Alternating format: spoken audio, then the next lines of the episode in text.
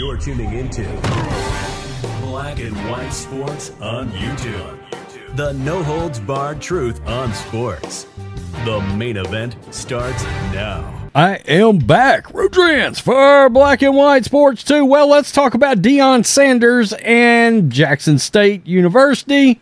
Of course, is where uh, Deion Sanders used to coach, and that is a historically black college.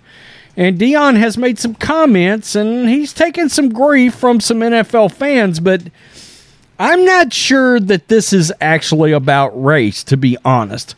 I think this is about his players. Now, I don't know if you've noticed, a lot of players have transferred out of Colorado. I believe that's because they realize they're not cutting it for Deion, okay? And Deion has been very unapologetic about what he expects out of players. Deion is also very vocally pro Christian, and we know that doesn't set well with a lot of people too bad, so sad, sign dad, far as I'm concerned on that, because uh, I think we've heard from quite enough circular voices these days everywhere. Okay. Um, and I, I don't think this is about race because Deion's not stupid. Deion knows three of the first four players in the NFL draft were black quarterbacks selected, and the other player Will Anderson was also black. Okay. So uh, I can't even tell you at what point we get to a white player in the NFL draft. Uh, you know, I, it happens, and I'm sure it's happened pretty soon, but Deion's not dumb. Um, but the one thing that Deion is, is he's going to be an advocate for his guys. All right. And Jackson State University was his program, and those were his guys. All right. So what he's done is he's fired a shot at NFL teams for not drafting HBCU players, right? And uh, a lot of people have have have has really taken shots at Deion because he left the program. Deion did more for that program in a couple of years than they than any of those programs have really done in years and years and years. He's doing it right now in Colorado. He's shining a massive spotlight on the program. And right, wrong, or indifferent in the long run, that's going to help the programs. It's certain. Look, Jackson State University is certainly in a much better place right now than it was in pre Deion Sanders. But there are a lot of butthurt, especially wokes out there, that Deion left. Well, in college football, coaches will absolutely continue to take a step up, okay? He needed experience in coaching. He also was able to help this program and those HBCUs in general, getting some spotlights down on those programs. He's gone to Colorado, and I hate to break it to you. In Colorado, I give him three years, and he's going to be off to yet another step up. By the way, wasn't there like 40,000 fans at the Colorado Spring game? And that's exactly the power of Deion Sanders. So let's get to this. This is Florio. Former Jackson State coach Deion Sanders no longer leads an HBCU program, but he still advocated for players historically black institutions. I love the cowboy hat on Deion. Keep rocking it. I hope he rocks it during games. Sanders, now the head coach at Colorado, tweeted on Saturday that he's, quote, ashamed of the 31 teams that did not select a single HBCU player during the draft. Only the Patriots used a draft pick on a player from HBCU. Former Jackson State cornerback Isaiah Bolden at number 245. I've got some other numbers for us too. Don't worry. We had three more draft worthy players at JSU. You you got to notice this. This is his direct quote.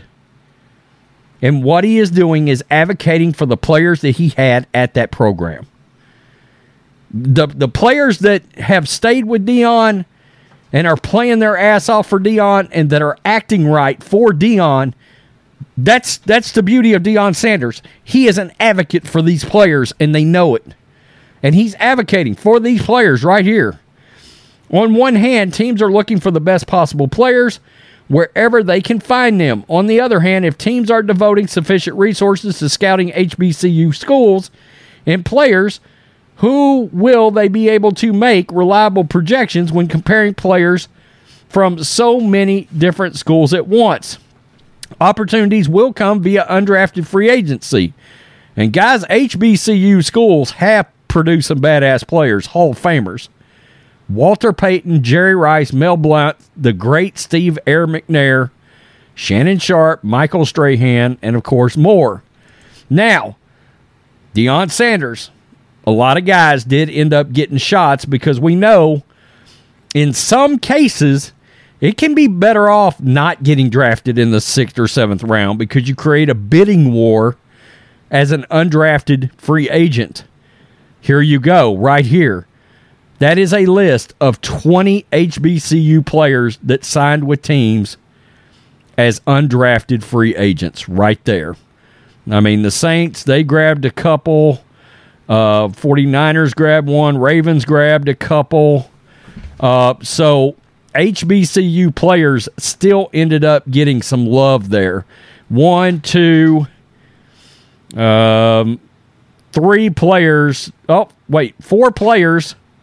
Four players out of Jackson State University where Deion was coaching.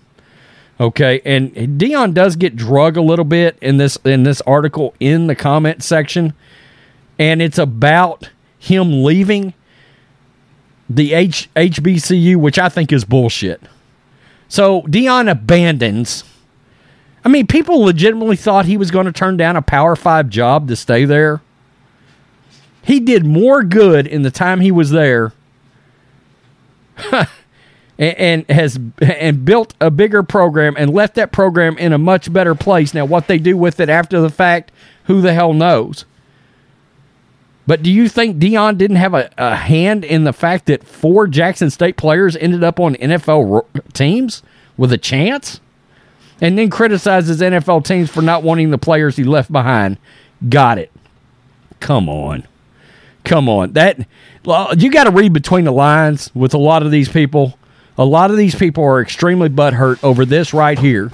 Deion Sanders at the center of religious controversy months before Colorado starts 2023 season.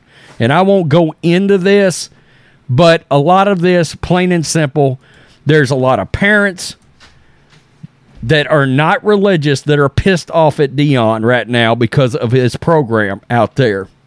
Plain and simple. So, um, tell me what you think, Black and White Sports 2 supporters. I, I just don't think this was about race for Deion. Deion has not been out there making things about race. And he's a very no nonsense coach. That's his history as a coach. Now, the question is are NFL teams, uh, uh, uh, do they have enough resources out there? Because I got to be quite honest, NFL teams if, if, I don't know what the breakdown is, and look no further than quarterback. I don't know what the breakdown is with scouting in in the NFL, but for them, for the for for teams to be historically so bad at scouting players that Mr. Irrelevant is now the starting quarterback for the 49ers. What exactly are NFL teams evaluating when it comes to players like quarterback? Anthony Richardson taken at taken at four. He played 13 games in college. That guy would have been a fifth round pick. He may he may turn out to be a bona fide badass. I don't know. But I think there's way too much drafting on things like physical attributes than there are what's the intangibles, how can they process in between? And by the way, Anthony Richardson is underrated in the processing department. He did pretty good on that S2 test. CJ Stroud didn't, but Anthony Richardson did. So something's there for him. Okay, but you get my point. Brock Purdy was excellent at it. Well, I mean, something something's not right when it comes to NFL drafting in general. Okay, Um, if I was a team, I would take a step back and I would completely break down what it is you're looking at, especially at quarterback, and figure out what is it we are getting wrong as NFL teams that these quarterbacks are not any better than this coming out. You know, uh, tell me what you think. That's just sort of a side rant, but this is about drafting, and I get to say it. And yeah, that's how I feel about it. I can't wait to watch Colorado this year, by the way. Plain and simple. Peace. I'm out. Till next time. Thanks for watching the show. Be sure to like, comment, and subscribe. Be sure to tune in next time on Black and White Sports.